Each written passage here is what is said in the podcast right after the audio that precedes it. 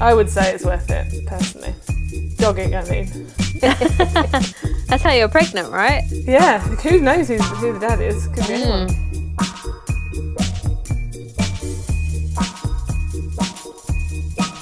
All right, hi, we're back. we haven't decided who's doing this bit. Hi, Hi, fun. everyone. Welcome to what? What a way to go. I was just realised- confused. Sorry, this mine says recording on Zoom. Oh Yeah. well, I'm recording the Zoom anyway, just in case. Oh right, fine. We're leaving this all in, by the way. Sorry. This is staying in. Everybody needs to know era. how the pandemic podcast recording goes. Hi, everyone. We're back. Oi, uh, oi! Hi. It's good to be back. We thought we'd treat you eight weeks into the pandemic with a new episode of What a Way to Go. We just thought we would surprise you, it's dropping dropping in your inbox.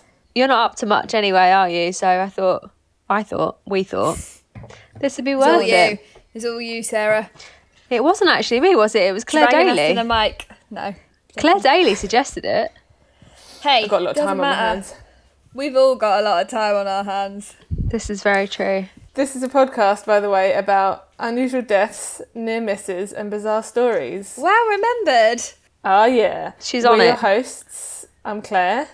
I'm Sarah. I'm Eleanor. Hard to know what order to do that in because we're not sat next to each other. Yeah, we're doing this over Zoom. Have you not got our faces in order on Um, Zoom? I'm sandwiched between Claire's above me, you're below me. oh, okay. You're below me. I'm in the middle. Ah, right, fine. Claire, where are you? I'm in the middle on mine. Okay, Right, we're there we go. the shop. There That's what it does.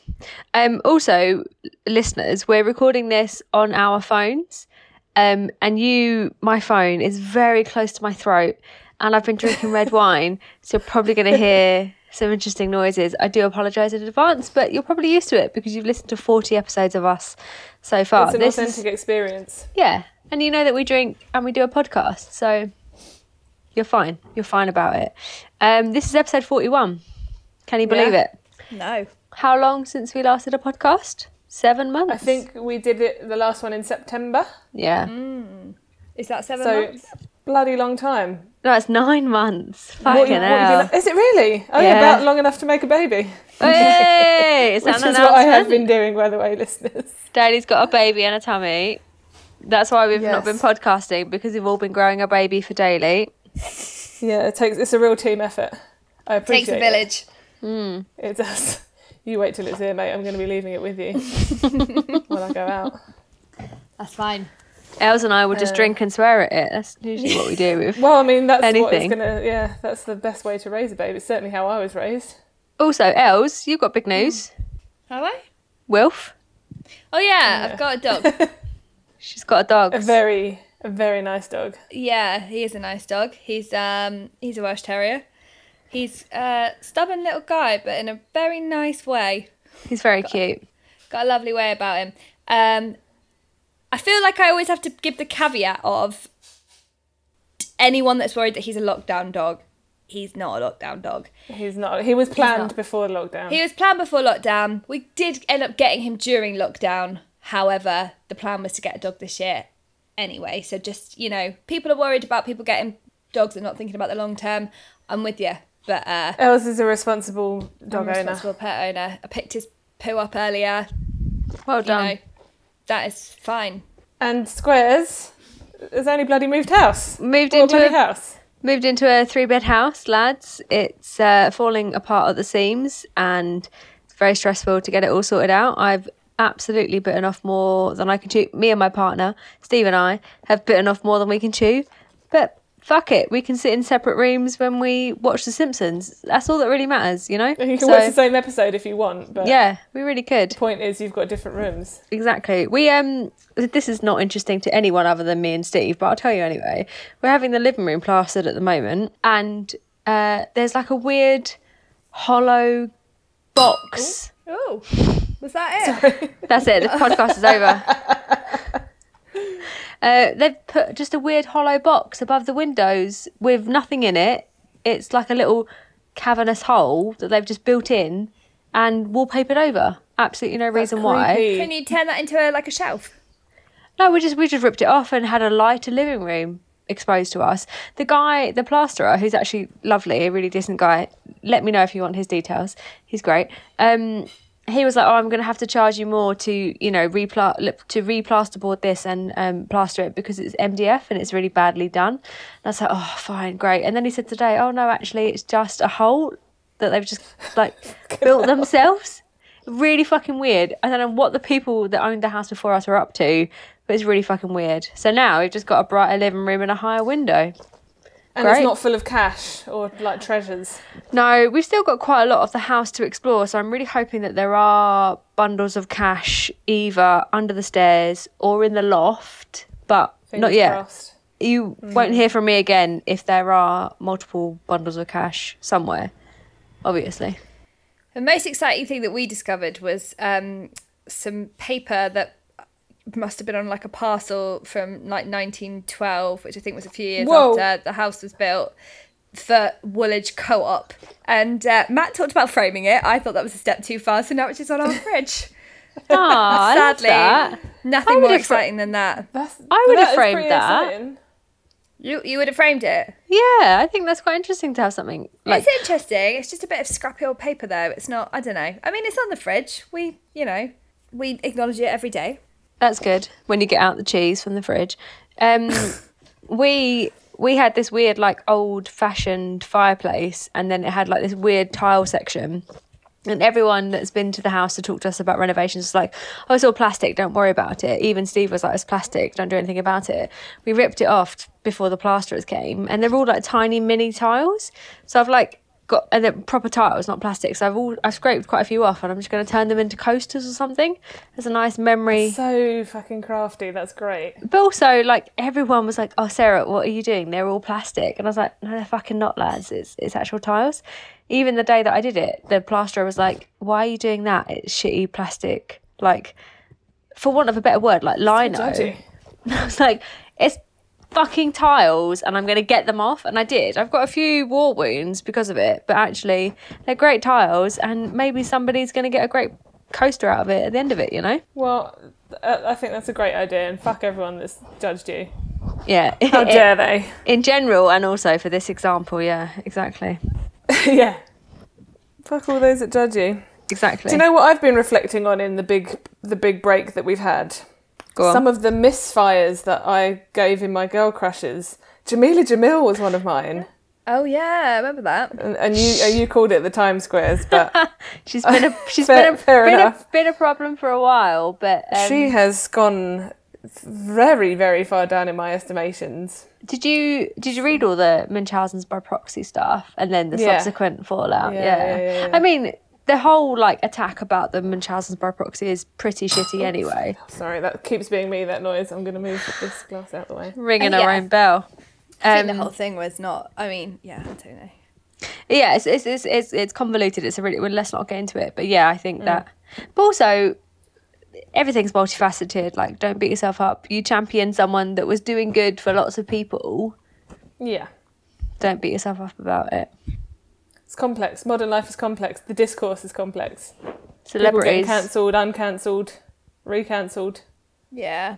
Also, um, yeah, people are nuanced. It's I don't know. People are so easy to, I think, just be like, oh, that person's cat, and it's fine. Like people do do shitty things, but it's a bit dangerous, isn't it? Just um, trying Blanket. I do think that I do think that women in general have a harder time. I had this conversation earlier with my friend about lots of white female CEOs that have stepped down from their positions um, in the last couple of weeks because obviously the the heightened Black Lives Matter conversations. And I agree. There's there's some really terrible examples of the, how they've behaved and what they've done. I don't disagree with them stepping down. However, there's lots of white CEO men that have done far worse that are still comfortably in their positions, and I do think that women are like held to a higher um, example of behaviour than a lot of women. Sorry, than men.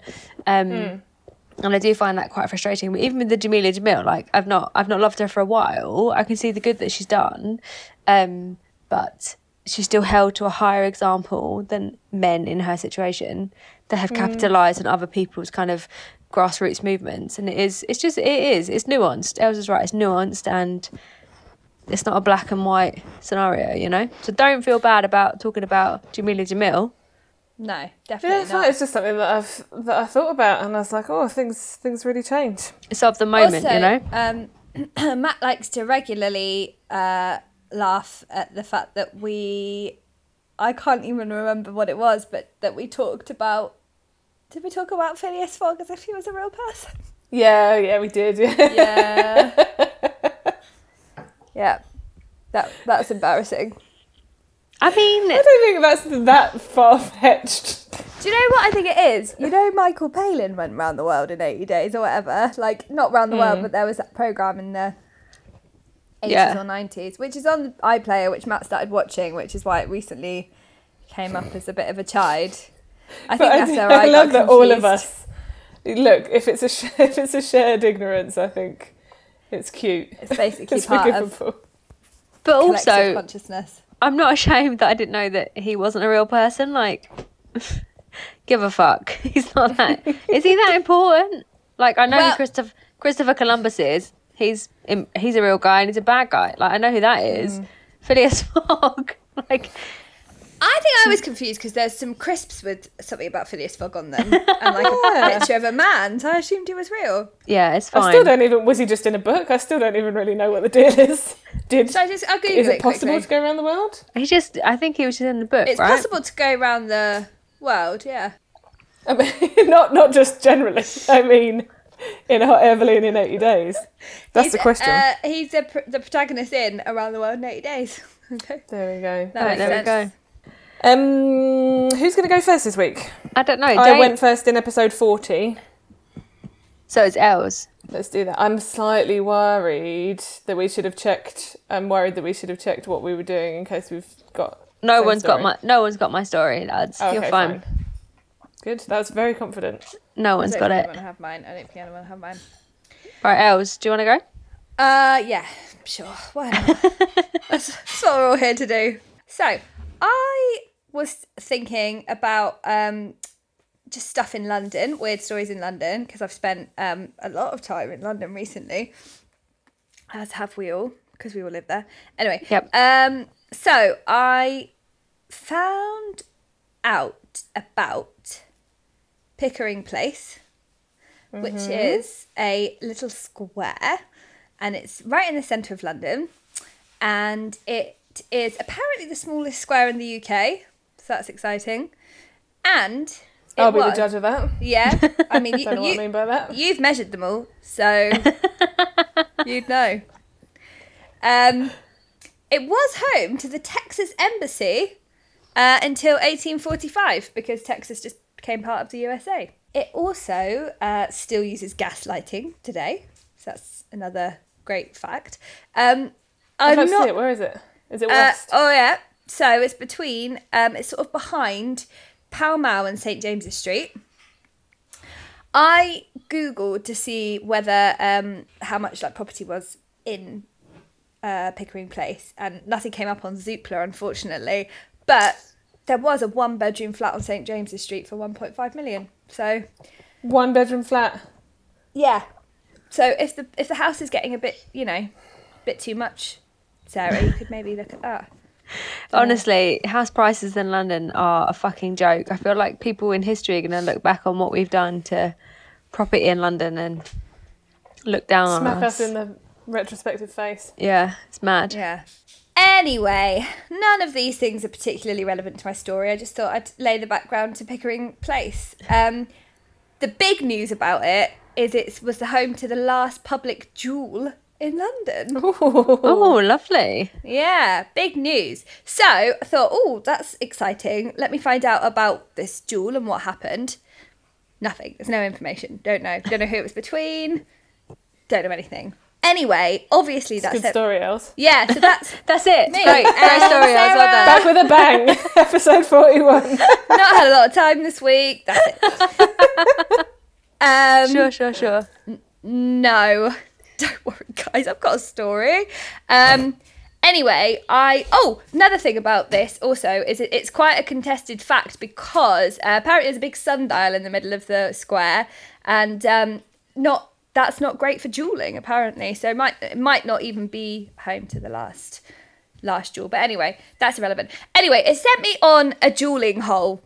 So that's where We have all been there. We've been there. Oh, it's that's, fine. that's where I got to. So what I've got is a little bit of information about dueling for those that are interested. Yeah. Sign me I up. am. And then just some good dueling stories. One about the actual last duel in England, Fatal Duel, a little bit about that. And then just a couple that I quite liked. Just um Can we just check that Daly hasn't got the story? I've definitely no. This is Aw. the one. What a dream that we're all bringing separate stories. Ding, Lovely. ding, ding. Lovely. so I don't know how much you guys know about dueling, but essentially Not a lot else. I know the Ha- I know Hamilton's son was killed in a duel. I remember so that from was- the play. so was Hamilton. Oh No? yeah, Yeah, with Aaron Burr. Yeah, sure. sir. Yeah. that seems like a really really important part for me to forget. in my defence, I'd been drinking espresso martinis all morning oh well that'll do it. when I saw Hamilton. I'm surprised you remember any of it. Yeah, why did that really stand out? But Hamilton's death didn't. Who Bloody knows? Nora. Hamilton actually also has a lovely song about the rules of a duel. If anyone wants to find more information, then listen to the Hamilton soundtrack. That's my advice. I'll dub it in. I'll, I'll put it in the background of your story. Yeah, lovely. um, so essentially, dueling was a way that officers and gentlemen settled matters of honour for quite a long time. No one really knows um, like when it started because people have basically always settled things with rules, and that still kind of happens today. But um, Fisticuffs. fisticuffs exactly but uh, yeah up until kind of the mid 19th century people would meet with pistols or before that swords to settle um, like a dispute or to kind of settle the score if someone had like perceived to have been insulted by someone else essentially if you got cha- if you were a man this is more more for the men the old dueling um, if you were perceived to have been insulted by somebody and you didn't like challenge them to a duel you could be like ostracized from society. People What? thought you, you weren't dealing with it properly.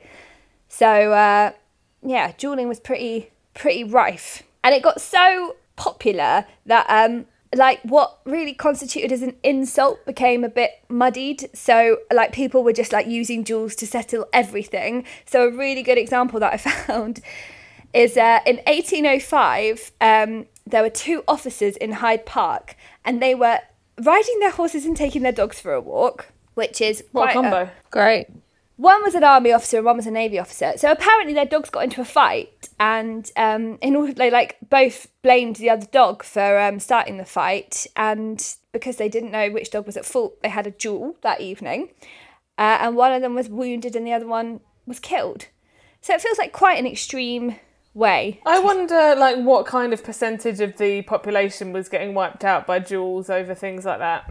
A I lot. did see I did see something that said um, only like one in five people died from a duel. Well, I say only one in five; those are quite high odds, aren't they? But anyway, That's a lot of people. Are we talking about the entire population? One in five.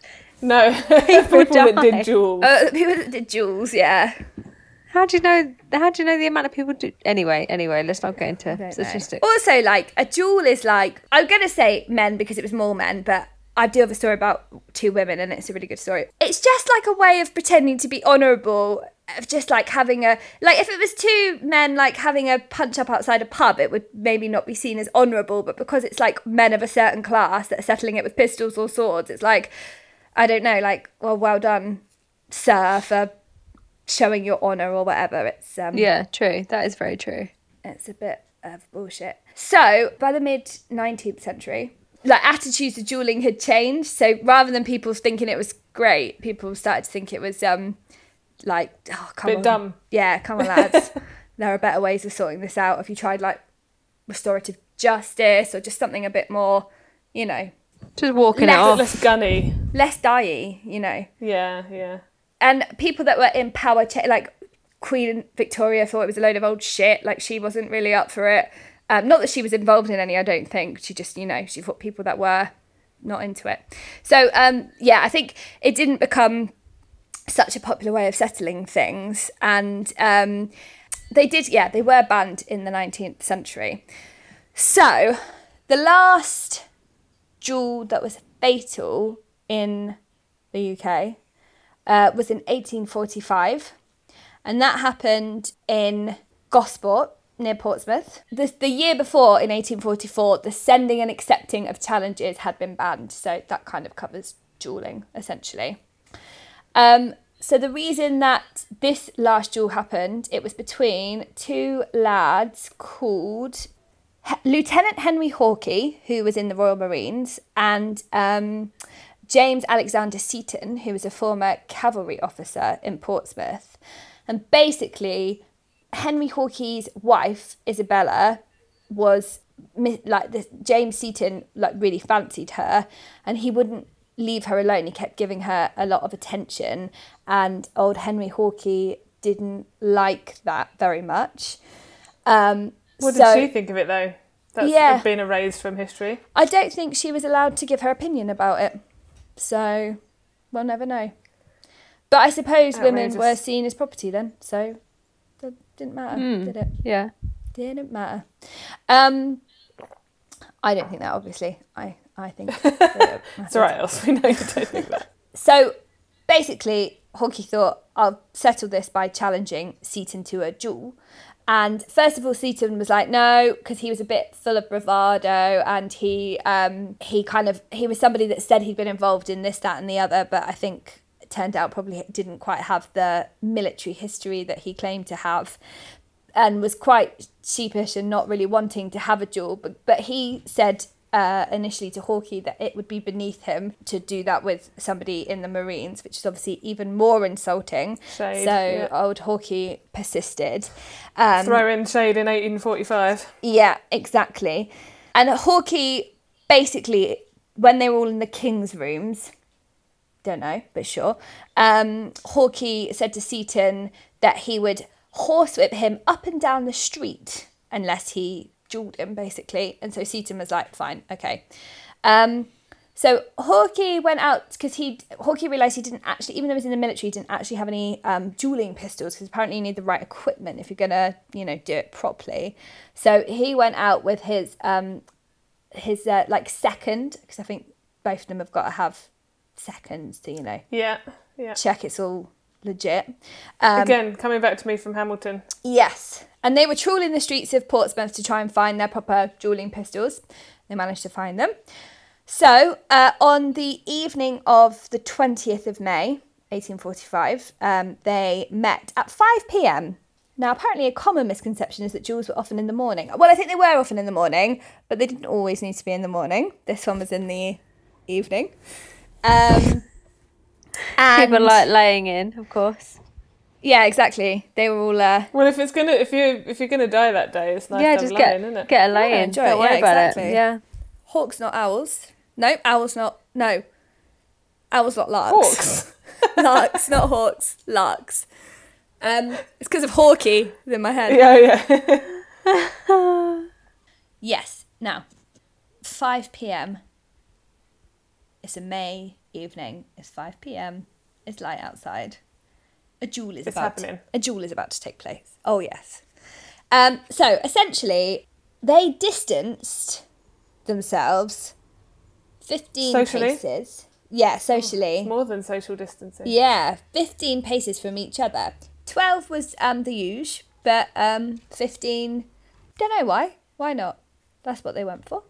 Um, and the one of the seconds said to fire, uh, but only one pistol actually fired because Hawkey's pistol had been at half cock, which Sweet. means which means it couldn't discharge its pistol. Apparently, He's like, I would say, if you're gonna do a duel, first thing to get right is have your, gun ready. Get your equipment Yeah. ready. Absolutely. Like- If there's a chance that your gun's not gonna go off, you're dead, mate. Yeah, surely that's the reason you're there for a duel is to like, you know, Fire.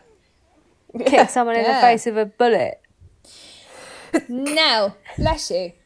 Thanks. Don't- Sorry.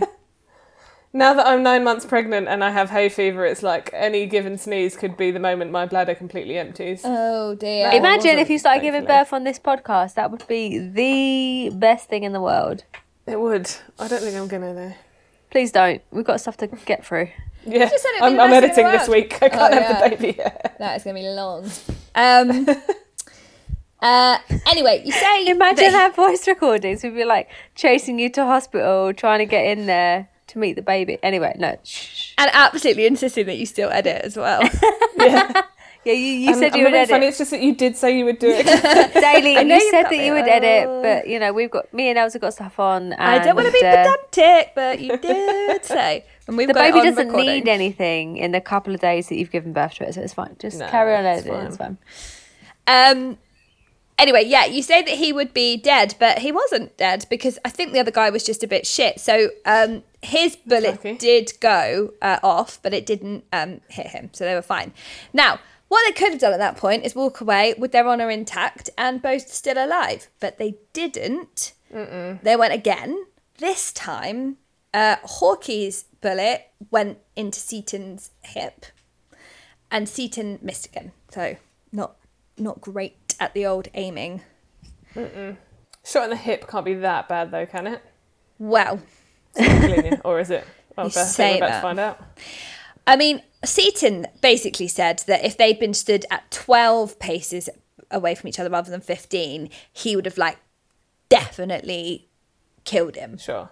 But- sure. shot his cock off. But yeah, exactly.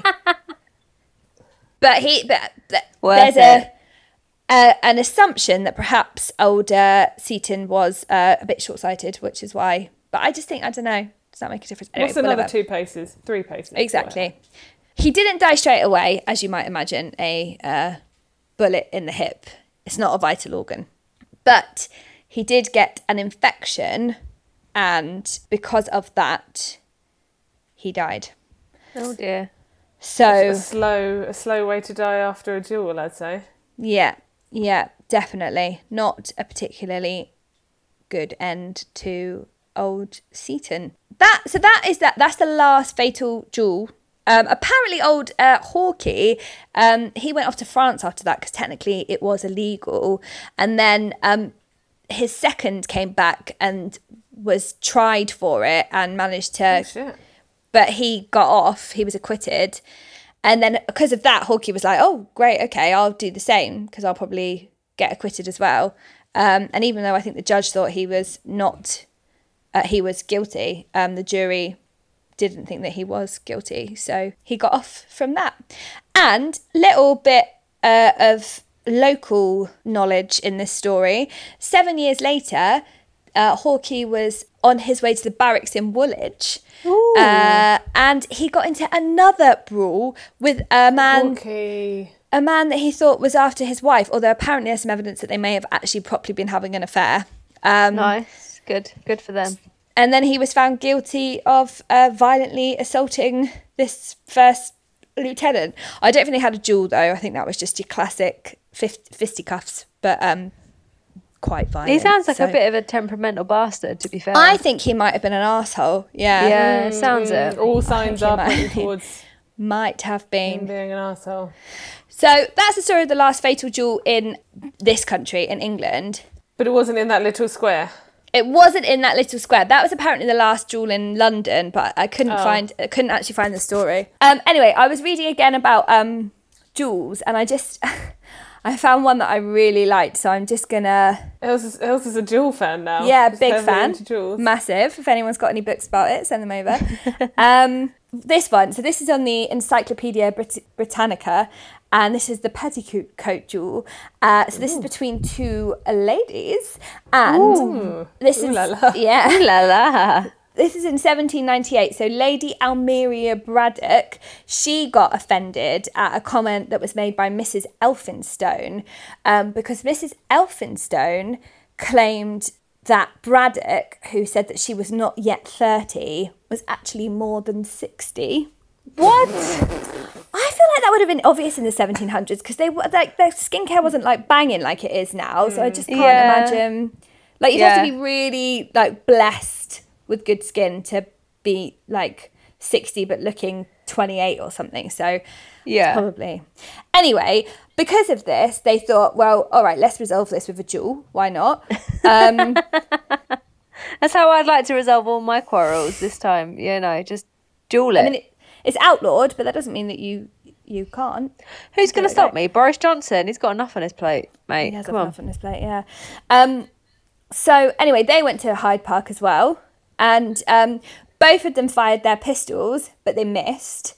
Um, and then again, rather than just ending it there, they decided that they'd just try it with a sword. Fine. Christ. One of them, I think Lady Almeria. Oh no, sorry. So after um, Mrs. Elphinstone received a wound to her arm from the sword, she said that she would write a letter of apology, and that that was it.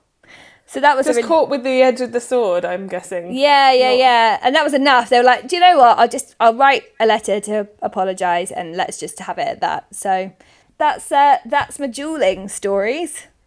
Nice. Um what in your life would you most like to have duelled someone over? oh. I feel like when I was younger, me and my brother argued a lot. So that could have maybe just been resolved with a quick duel when we were growing Yeah. up. But um it often ended in him sort of hitting me quite hard on the arm, which I guess is sort of the same thing. So In its way. In its Yeah, way. Yeah, exactly. So in some ways I've already done it. Yeah. Shall I tell you my story? Yeah, why don't you tell us the story, Squares? Eagle eared listeners will know that I've told you um, a story previously about Ray Chapman, who was the first baseball player to be killed by a baseball.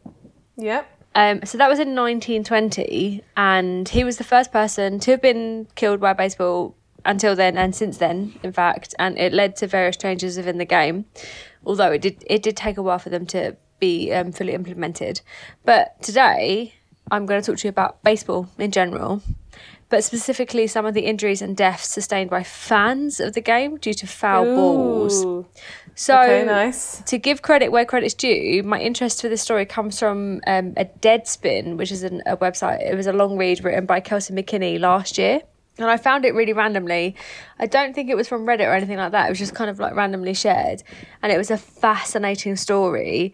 Um, and there's there's actually quite a lot of articles about the danger of being a fan of baseball in the stadiums, um, wherever it is, like kind of whatever state you're in. And um, there was a death in 2018 um, that kind of piqued a lot of people's interest in this, but also a lot of writers' interest in this story. So yeah, I started looking into this a bit more lot because last year because of the long read, but it also talked about Linda Goldbloom who um, who died in 2018 after being hit by a foul ball, and they say that lots of people think that she was, or lots of people believe. Mis- misinterpreted, but lots of people believe that she was the first death of a fan in Major League Baseball. But she was actually the the first death in 50 years Right, directly okay. attributed to a foul ball. So, just to give you a bit of context about her, uh, she was obviously, if you're going to go see a baseball game, you're you're going to be a huge baseball fan. She was a huge baseball fan and had been for lots of her life. She went to a Los Angeles Dodgers game in August 2018 to celebrate her 79th birthday and 59th wedding anniversary. Her seats were behind home plate but above the net. So I'll go into a bit more detail about the nets, but there's only a certain level of nets that you have within a baseball game, and lots of seats aren't covered by the net that they have. So in the top of the ninth inning, that means nothing to me, but if you're a baseball fan, that'll mean everything to you, I'm sure.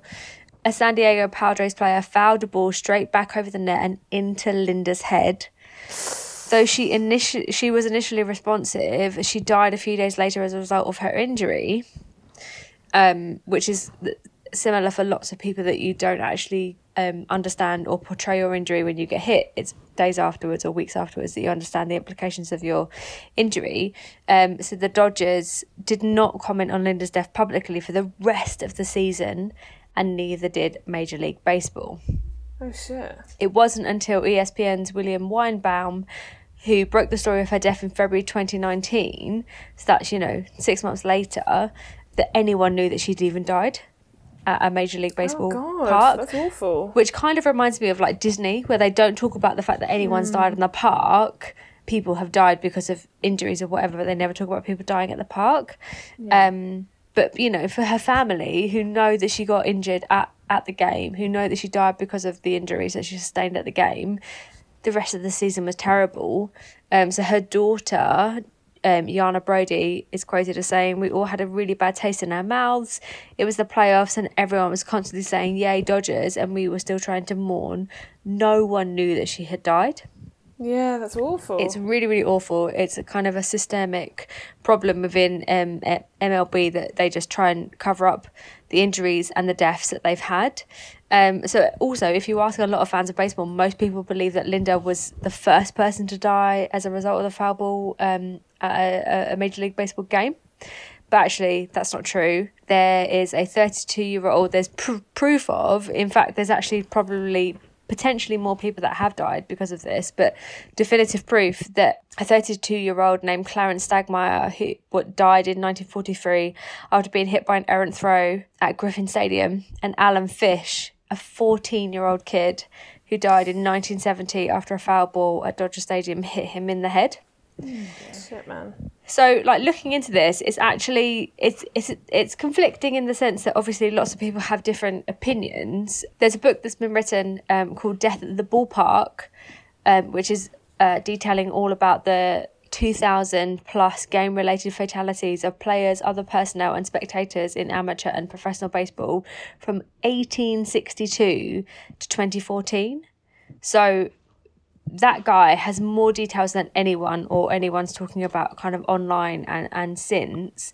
But even then it's it's massively covered up. Not even covered up, it's not like it's a conspiracy theory, but it's just something that's brushed. Just not talked about. Yeah, not talked about or, you know, not wanted to be talked about because obviously it kind of it hinders people wanting to come to the games or want to be part of it or, you know, want to be a spectator um, which is kind of ironic because baseball is synonymous with statistics and fans trace the placement of every pitch and home run. NBC News actually did a big expose or kind of like a deep dive into this and the kind of details of surrounding injuries and deaths um, at games a couple of years ago and MLB, so Major League Baseball, along with 30 teams, declined their requests for information about the number of incidents and injuries at their ballparks. Some teams said that they don't track data, and others said that it was a privacy issue. Um, so the NBC News tally that they currently have is based on lawsuit, news reports, social media, and information from contractors that provide first aid stations at Major League Baseball stadiums. So as part of that investigation, they found at least 808 reports of injuries to fans from baseballs from 2012 to 2019. Bloody so hell. in seven years, they had more than 100 reports a year of injuries. Um, the injuries can be, you know, concussions or, you know, kind of minor minor problems with um, uh, kind of like a knocked tooth or something to permanent vision loss. Um, and and also because of the the way that the nets are placed, it can be from home runs, it can be from batting practice if the fans are there earlier, or in other cases, fans were injured as they scrambled to catch fly balls, catch balls flying into the stands. So it really depends. It depends on where you are and what you're up to. But also, in general, a foul ball, which happens quite a lot of the time, you could just be in the wrong place at the wrong time and get hit in the face. Well, yeah, that's it. Because I was thinking, like, you know, it happens in cricket sometimes, right? Yeah, When yeah. people like when it goes into the crowd, people catch it or whatever. Because if it's like a live ball in play, presumably, kind of everyone in that stadium is looking at that ball or seeing where it's going. So I'm always like, Hmm. surely it can't just be then all of a sudden it's in front of your eyes. But I guess if there's like practice hits or like you say foul balls that are not as easy to predict or something. That's so many. That's way more than I thought there would be. Yeah, but also um, some people, so so come some kind of people like within the system have said kind of you know it's up to the it's up to the fans or it's up to the spectators to understand where they're potentially going to get hit. But there are actually people that have said that it's it's unrealistic for people to expect.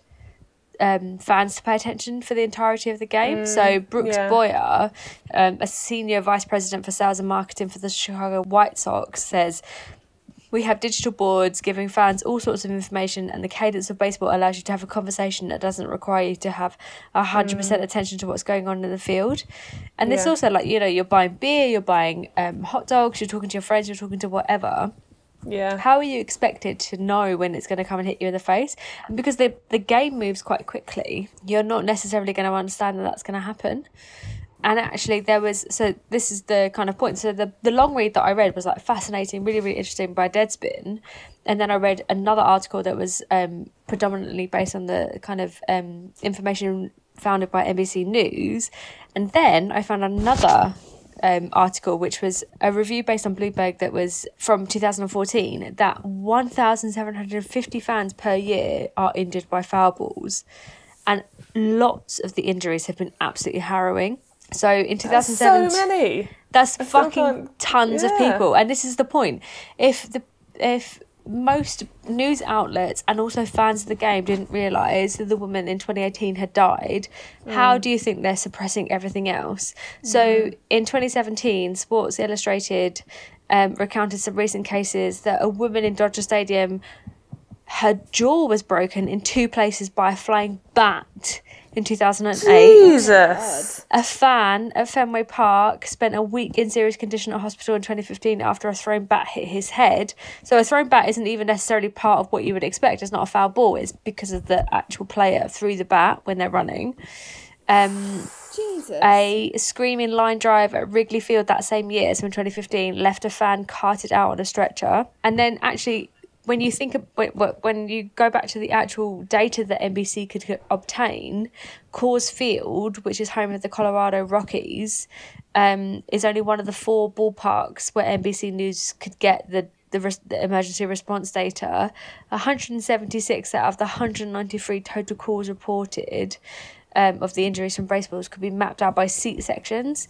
They showed a majority of the calls for these reported injuries occurring outside of the protective netting. Yeah, yeah, that makes sense. So only four of the agencies at four parks provided records of emergency data to baseball fan injuries, but those four alone provided 701 reports of injuries from baseballs hit into the stands. NBC News found an additional 107 reports of people hit by balls since 2012 after combing through lawsuits, news reports, and social media postings involving all 30 um, Major League Baseball teams for a, total, for a total of at least 808 reported injuries.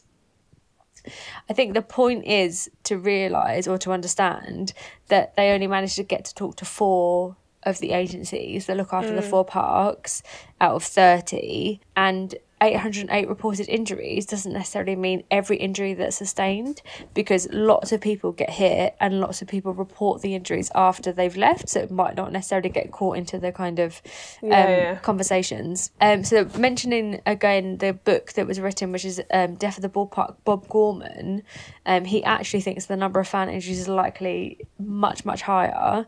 He is quoted as saying, "I think the number is a lot higher than people realise. I think the teams know it. Um, I think they've intentionally downplayed it." So the physics of getting struck by a baseball can be like catastrophically brutal. Baseballs are hard. I mean, similar to cricket balls to a certain degree. They weigh five ounces and are nine inches round. Um, they're roughly the size of a fist. I mean, um, a man's fist, I would assume. And in major leagues, they can fly off the bat of the best hitters at more than 100 miles per hour. At that speed, they can strike Like a fan. grenades. Yeah, exactly, exactly. Not grenades. Grenades is a bad analogy. They're like bullets. bullets sorry yeah bullets but at that speed they can strike a fan a second after leaving the bat Oof. so how how you can expect a fan to anticipate getting Yeah, hit by true, a foul ball when it's Yeah, happened a yeah, yeah. second after the bat has hit it is mad. Mm. Um, so Garrett Jones is an eight-year-old veteran of Major League Baseball, and he knows firsthand the agony of seeing a foul ball hit a fan.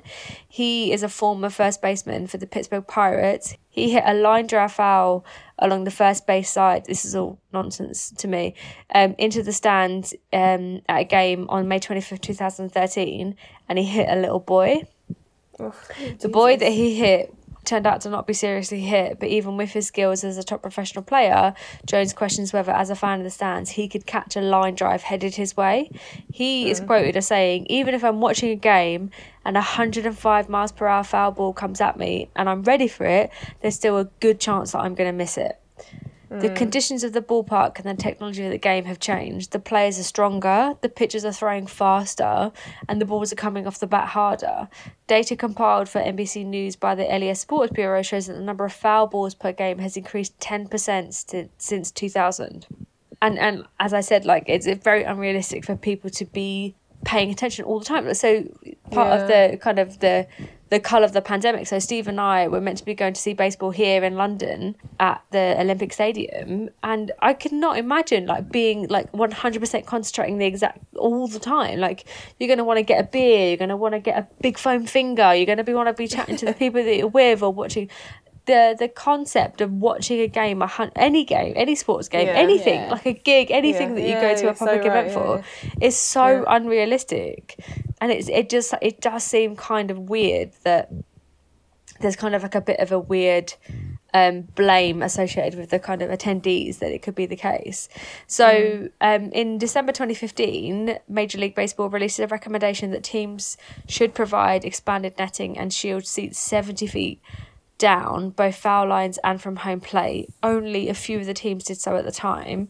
It wasn't until September 2017, so nearly two years later, that a little girl was severely injured by a foul ball off the bat of Todd Frazier at Yankee Stadium that the rest of the teams extended their netting. Their protective netting, and the the frustrating thing about this, um, and this is kind of in the the Deadspin article, is that the ability to extend the netting has always been there. There's no reason that anyone can give you for not extending the netting that doesn't sound like excuses. The nets don't obstruct any views. It's been shown that the nets can be raised in certain sections to allow one on one interactions between the players and the fans if that's what you want, and then they can be lowered again when the ball was in play. So there's there's, there's been absolutely no reason to do it. It's not for money, it's not for kind of engagement, it's not for fan interaction, it doesn't really matter. Um, and for everybody that's been hurt or everybody that's been seriously um, injured during a baseball game, they've obviously tried to sue the stadium. Obviously, America's full of people trying to sue everybody. Um, so they've tried to sue the stadium or the league to get some kind of compensation due to their injuries. But there's a liability protection under the so-called baseball rule, um, which means that there's there's really nothing they can do. The baseball rule is a legal doctrine that, that dates back to the early 1900s that makes it difficult for spectators to sue professional teams over injuries because the disclaimer on the back of every ticket reads that ticket ho- that the ticket holder assumes all risk, danger, and injury incidental to the game of baseball. Fucking hell. So even if you go, even if you get hit, even if you you know suffer life altering injuries, there's not really anything you can do as a spectator. Well, they would just, I mean, if you think about the numbers of people getting socked in the face left, right, and centre, they would have no money left. It would probably bankrupt MLB, right? but yeah, but also like, why don't you just extend the net like that? Well, surely, yeah. I mean, will- there's, a, there's an easier solution. yeah, We it's mad. Stop people getting hurt, let alone suing you. It's mad. Um, so just to touch on a couple of the injuries that people have sustained, I'm not going to go into it because there's, there's a lot of horrible stories. But um, Laura and Richard Cusick went to um, visit their friends in St. Louis, and they got good tickets to see the Cardinals play the Braves, and they were their seats were right behind the first base dugout. So Laura is quoted as saying that she remembers the reliever Atlanta brought in could throw in the high 90s. She remembers that one of those pitches snapped the batter's bat in half on contact, and every her life changed after that moment. She wasn't sure where to look at the flying bat splinters or at the ball. There wasn't enough time to decide. It happened so quickly. Remember, it can Oh, happen God. like a second later. Um, Yeah. The ball coming off the bat and flying by the side of her face, close, close and fast enough to lift up her hair.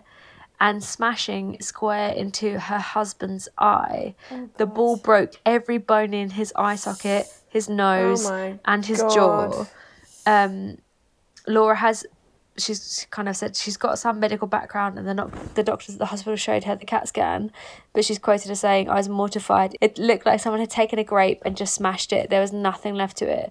Rick, her husband, did recover, but his eye didn't. He can't see out of it now. And they know Christ. they no longer watch baseball.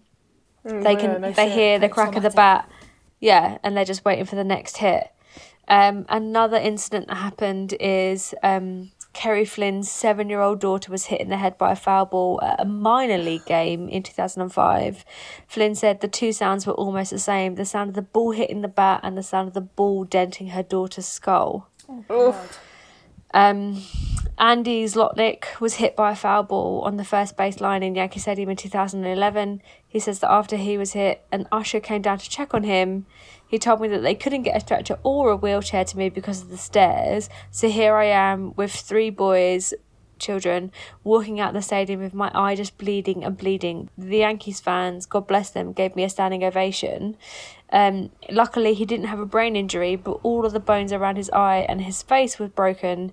He had to have five hours of surgery to reconstruct his face and wasn't able to work for a couple of months. His vision God. returned, unlike Rick's, um, but it still doubles from time to time, and he still has chronic pain in his face. His he did have insurance, but the injury still cost him twenty five grand out of pocket. So let's not go into America and their ridiculous Well, yeah. yeah. um, systems, but it's just mad what what That it shouldn't. Cost you twenty. Getting hit in the face shouldn't cost you twenty five No, grand. and you're already paying for the ticket. It's ridiculous. So the kind of the good news is um, that uh, as of 2020, a total of 13 teams have announced a further extension of the netting. So six teams um, announced this season. This was coming into 20, 2020. Obviously, the pandemic has changed a lot of things, but hopefully, um, the, the teams will still adhere to this, and also more teams will potentially do this too. So the White Sox, the Braves, the Washington Nationals, Baltimore Orioles, Los Angeles Dodgers, and Houston Astros. Seven other teams: the Arizona Diamondbacks, Kansas Royal, sorry, Kansas City Royals, Milwaukee Brewers, Pittsburgh Pirates, Texas Rangers, Toronto Blue Jays, and the Philadelphia Phillies have all committed to ending to extending their netting by the 2020 season. 17 teams have not announced any plans to make additional extensions to their netting.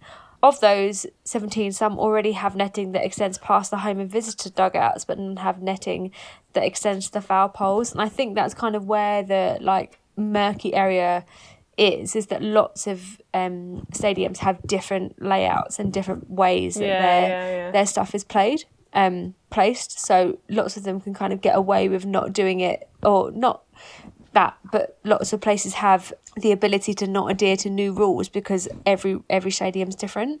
Um but that was the kind of detail in in early 2020 kind of like february march before the pandemic hit that stadiums were agreeing to this and going to do it. But obviously now that we haven't had any live any live games um since then no one knows. But hopefully what we will see is that more stadiums do it and more because what what's the net going to do? Like you have it over the entire crowd that's not going to do anything. Like you could still potentially still get a foul ball like still grab it.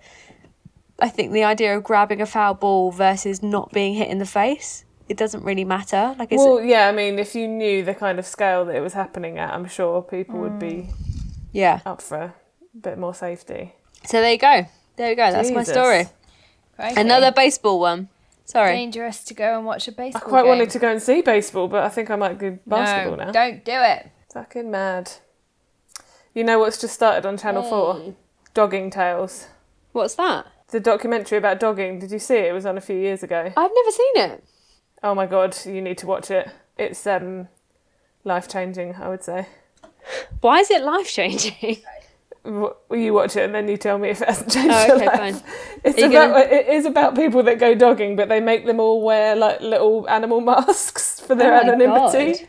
and they're all just like quite weird people. Obviously, it's amazing. i don't think it's for me Daly i'll be honest I've seen like the adverts for it, and it um looked a bit intense, but you know, It is very it's very intense, but but worth it. I would say it's worth it personally. Dogging, I mean. That's how you're pregnant, right? Yeah, who knows who's, who the dad is? Could be anyone.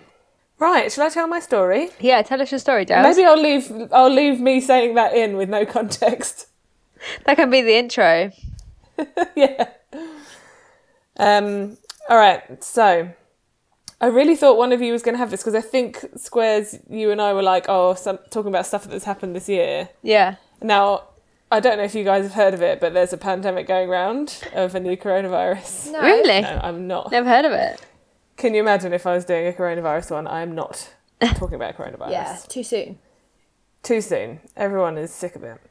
Um, but I'm going to take you back to January, which seems like 17 years ago. Yeah. But it was actually only six months ago. Madness. 14th of January. In a port city in Catalonia, northeastern Spain, called Tarragona. I might try and get some really bad Spanish pronunciation, or ca- my, my Catalan is worse than my Spanish, so uh, you can enjoy that. Um, does anyone know what the story is? No, know? not yet. Okay. No. taking place in well, starting in La Canonja Petrochemical Park in Tarragona. No. okay, no, still Still still, blank faces. bells. This is good. I think I was. As soon as I, this came up on on news, and I was like, bookmark that shit for what a way to go. I was had my head under a pile of books in January, so I don't think I was up Oh, to yeah, date fine, with fair enough. anything.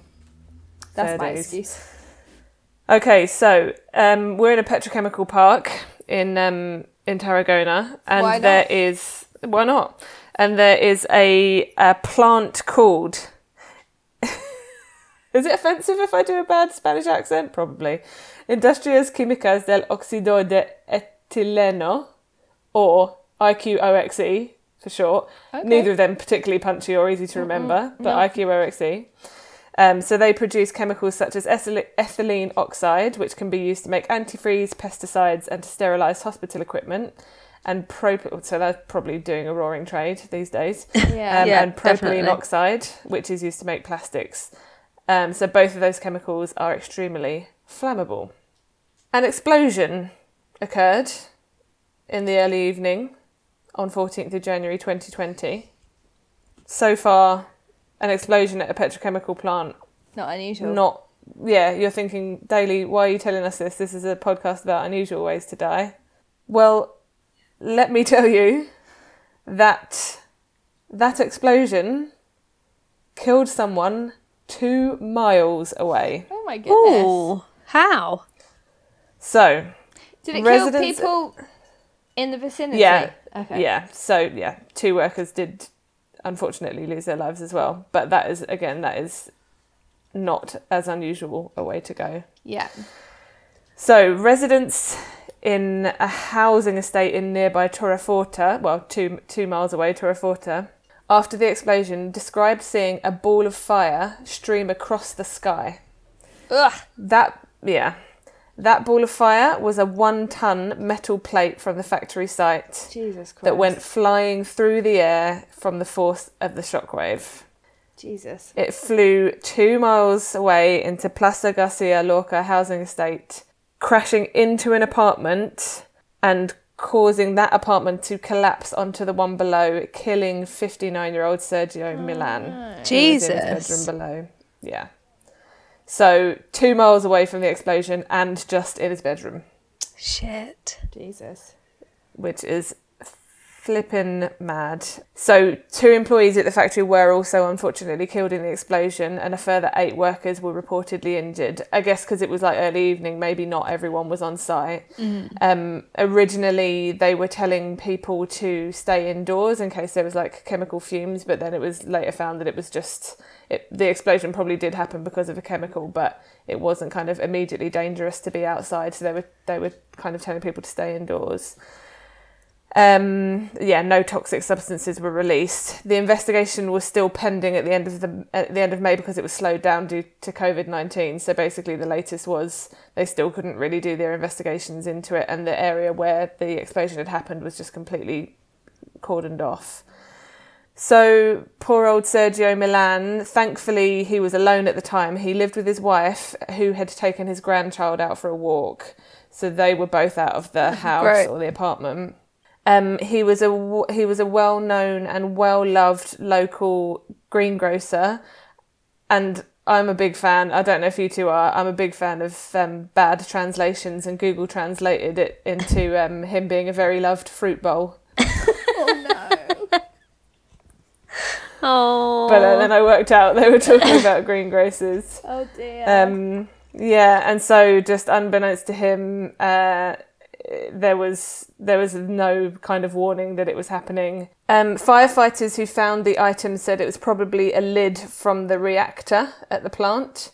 The metal piece that seems to have crashed into the building measures approximately. It's basically like two two meters by two meters and weighed a ton. Um, so that is some pretty serious force that has moved that yeah. and obviously some very very serious damage What? So that went from the site to the guy's house.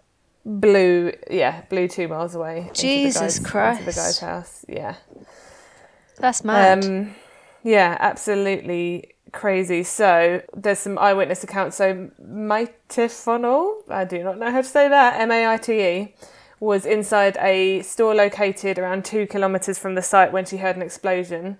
The entire building shook. It was really strong, she said. Customers immediately realised that something had happened in the petrochemical park, and when something happens there, we all start to shake with fear because I guess, like, if it's an explosion, even if nothing immediately happens, if it's petrochemicals suddenly, Yeah. yeah, it could be toxic, right? Mm, yeah.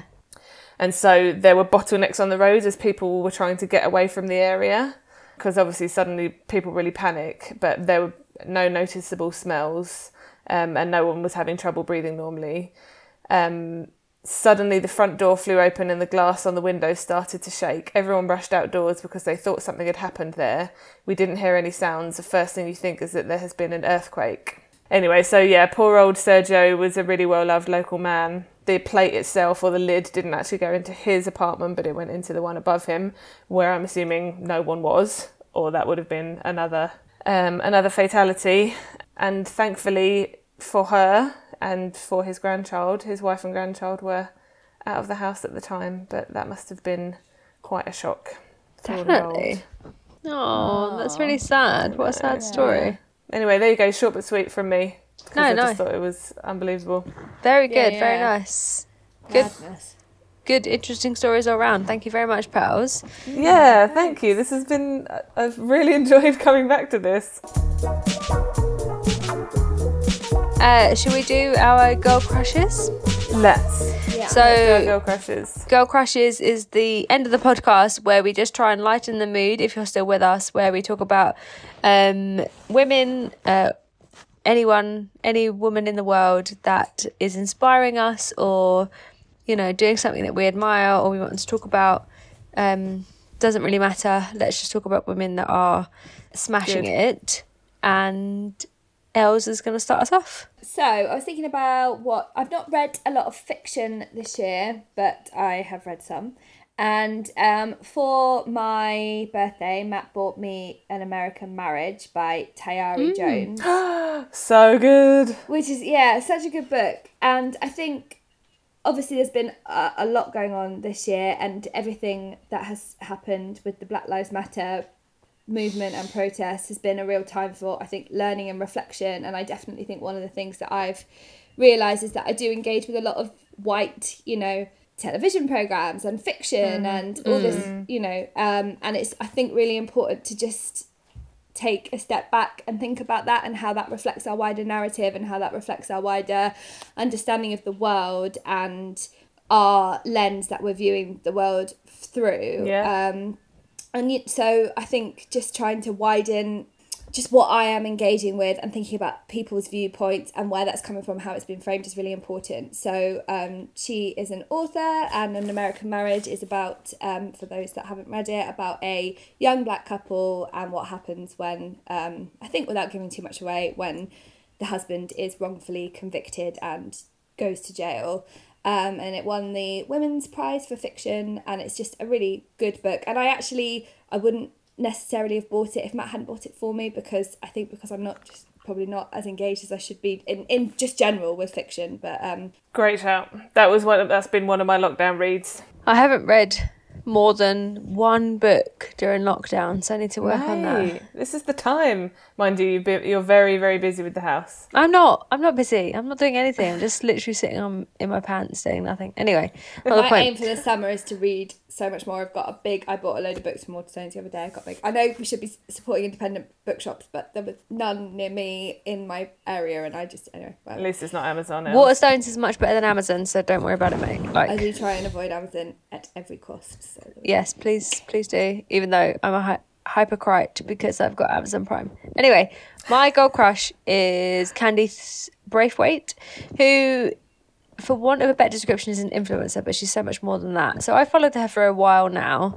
She um she started the campaign Make Motherhood Diverse, which is all about talking about motherhood in black communities. And she um, has recently written a book called I'm Not Your Baby Mama. And bittersweet for her, I, I think she's actually said, but also massively amazing, is that she's, you know, topping the charts of what's that?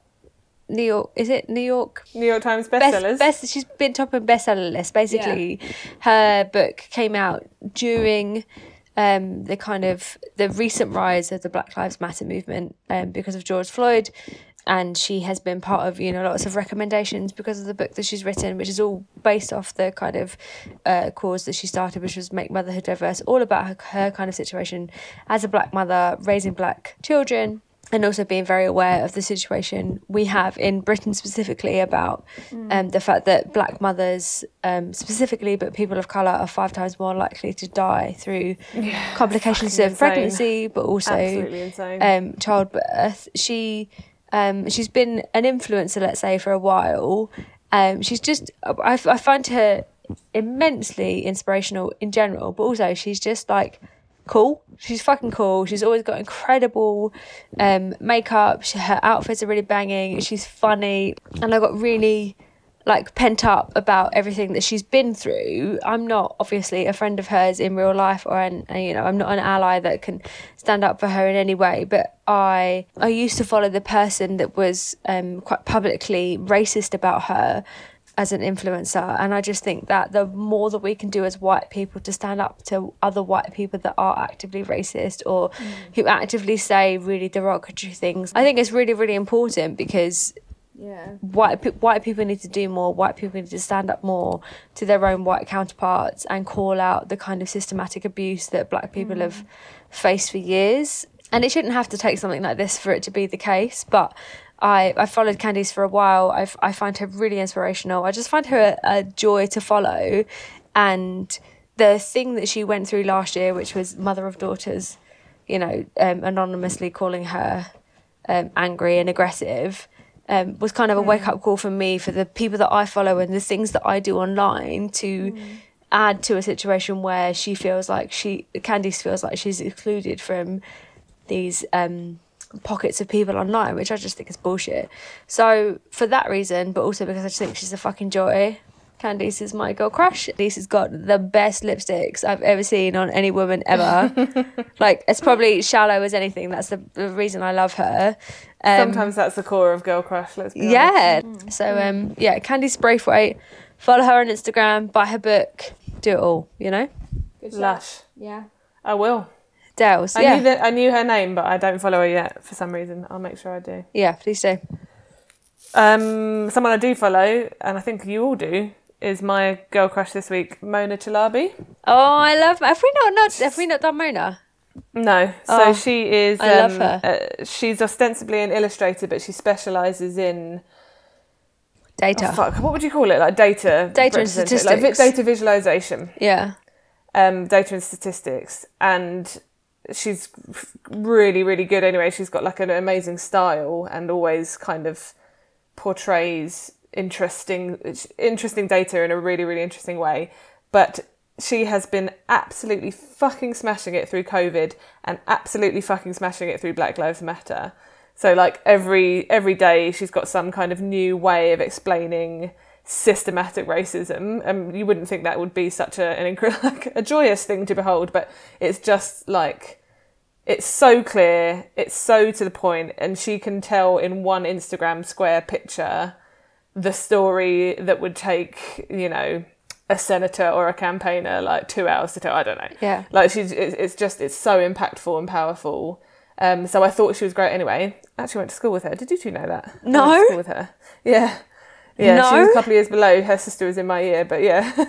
So She's- she's, she's younger New than York, us. but she, yeah she's a couple of years Ah. younger than us What a punch well in the chest. you're a bit younger than me but she's like yeah one or two well, no, I think maybe two or three years younger than me Ugh. Anyway, um, so she's New York based, but she's from my ends, and um, yeah, so she was great anyway. But like the the the pandemic and uh, Black Lives Matter, she has been absolutely phenomenal. So check her out, Mona Chalabi.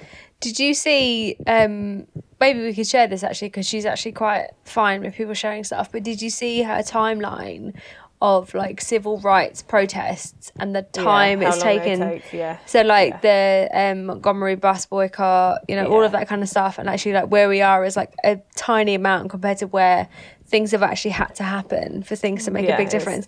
I think that is like one of the most powerful things that I've seen through all of this is actually like, you know, white ally allyship fatigue and it's like bullshit like that. And it's like well actually when things have changed in in previous lifetimes it's taken a lot of fucking It takes a really effort time, from yeah, everybody. And that's what we need to do. Like this is not just a couple of protests or whatever. This is you know we have to keep continuing to do this we have to keep continuing to have these conversations Yeah, it's, it's it a to- worry that it it might kind of fade out as, Yeah. as soon as kind of another thing comes along. So Yeah. I fucking hope not. i love her work it's incredible um Yeah, it's great. Outside of Black Lives Matter, she's been treated quite badly by 538. You should look into some of the stuff that she said. what's five thirty eight? So 538 is um, one of the original kind of like politics um, statistics website that was started like years ago by Nate Silver. So he still runs it, but it's massive now. It's massive for they were they were until 2016 they were one of the only kind of like statistician blogs that predicted most of the outcomes of like um, political um, votes and things like that, and they got it fundamentally very wrong when it comes to Trump. They didn't get it so wrong, like lo- everybody got it wrong, but they didn't get it wrong in the sense that they said that the anomaly is that he could win by a massive margin, which he did. Well, f- not from the public vote, but anyway. Um, but there's been quite a lot of people of colour um, that have worked for 538 that have talked about the kind of systematic racist abuse that they've felt um, on a on a, a minor scale in the sense that it was kind of um, it wasn't overt, it was quite subtle, but it was still racist abuse. Um, And she's kind of said, "Oh, the stories that I could tell you, the things that I could tell you," because she's obviously um, not able to for maybe NDA reasons or whatever. But um, that's quite interesting because I've listened to the 538 podcast a lot, read the website a lot. Like I've basically been a fan of it since 2016 when everything kind of fell to shit politically wise. Um, and then I love Mona and I think she's amazing. And then I've seen that actually she was treated really badly there. So I'm like, ah, Oh shit. Don't listen to the Off podcast. go. Don't go Off. to the website anymore. Yeah, like you're done. You're done. But um, Oh, I didn't. I didn't see all of that. Maybe I've missed something. Maybe I've missed some of her no, check it out. I mean, but if you don't listen my to the ignorance podcast, is helping because I don't even know who five thirty eight is. yeah, well, yeah, you're fine. No, You're I fine. But yeah, she's um, she's she's a good she's a good person for lots of reasons in my mind. Yeah. So yeah. Anyway, lads, we've been recording for a That's- while. How We who have. knows how long this podcast will be? But uh, That was a total joy. We've missed you, listeners. Sorry we kept you waiting for so long. It sort of, uh, yeah, I think when we left you in September, we were hoping to come back before Christmas, but then life, Life. very much happened. Big Yeah. life things happened to all of us. Yeah, yeah. Um, and then to the and world. then and then the whole world. Yeah. God, yeah, this is the thing. Like, I do feel like lots of things have happened, and I can't believe It's it's been big been nine months since September. It's mad. Um, but we miss you and we love you, and we will be back. Um, maybe with a special guest, child, infant. It's Wilf. gonna be fine. Just yeah. I would get him up, but um, he's flopped on the floor. Oh, His good. He chat needs is- his His rest. chat's quite weak, to be fair. So yeah. Yeah. For the Well, moment, He does need his rest. He went for a little jog today, so you know. a jog. What you took him for a jog? Yeah, I went for a run, and then Matt followed with Will for a bit until he got tired because he gets a bit like Aggie, and not Aggie, but like he's just Who, got a lot of energy. Yeah, Matt does. Yeah. so uh, yeah, we thought we'd see how he goes because he really likes running, and he liked it for a bit, and then he just flopped on the floor. But he was pretty Oh. tired afterwards, which Bubs. is quite good. Oh, and that's so cute. I love it. I love it. Uh, maybe we'll put up a picture of Wilf as the intro to this new episode on Instagram. Defo. N- Nice idea. Yeah, Give the Okay, people what one. they want. we all want Wilf. Exactly. We do. exactly. All right. Well, thanks. All right. Well, everyone, stay safe out there. Don't Yeah. get too bored, and look after yourselves. look after yourselves. Do. See you next time. Godspeed. Goodbye. Bye. Bye. Bye. Goodbye.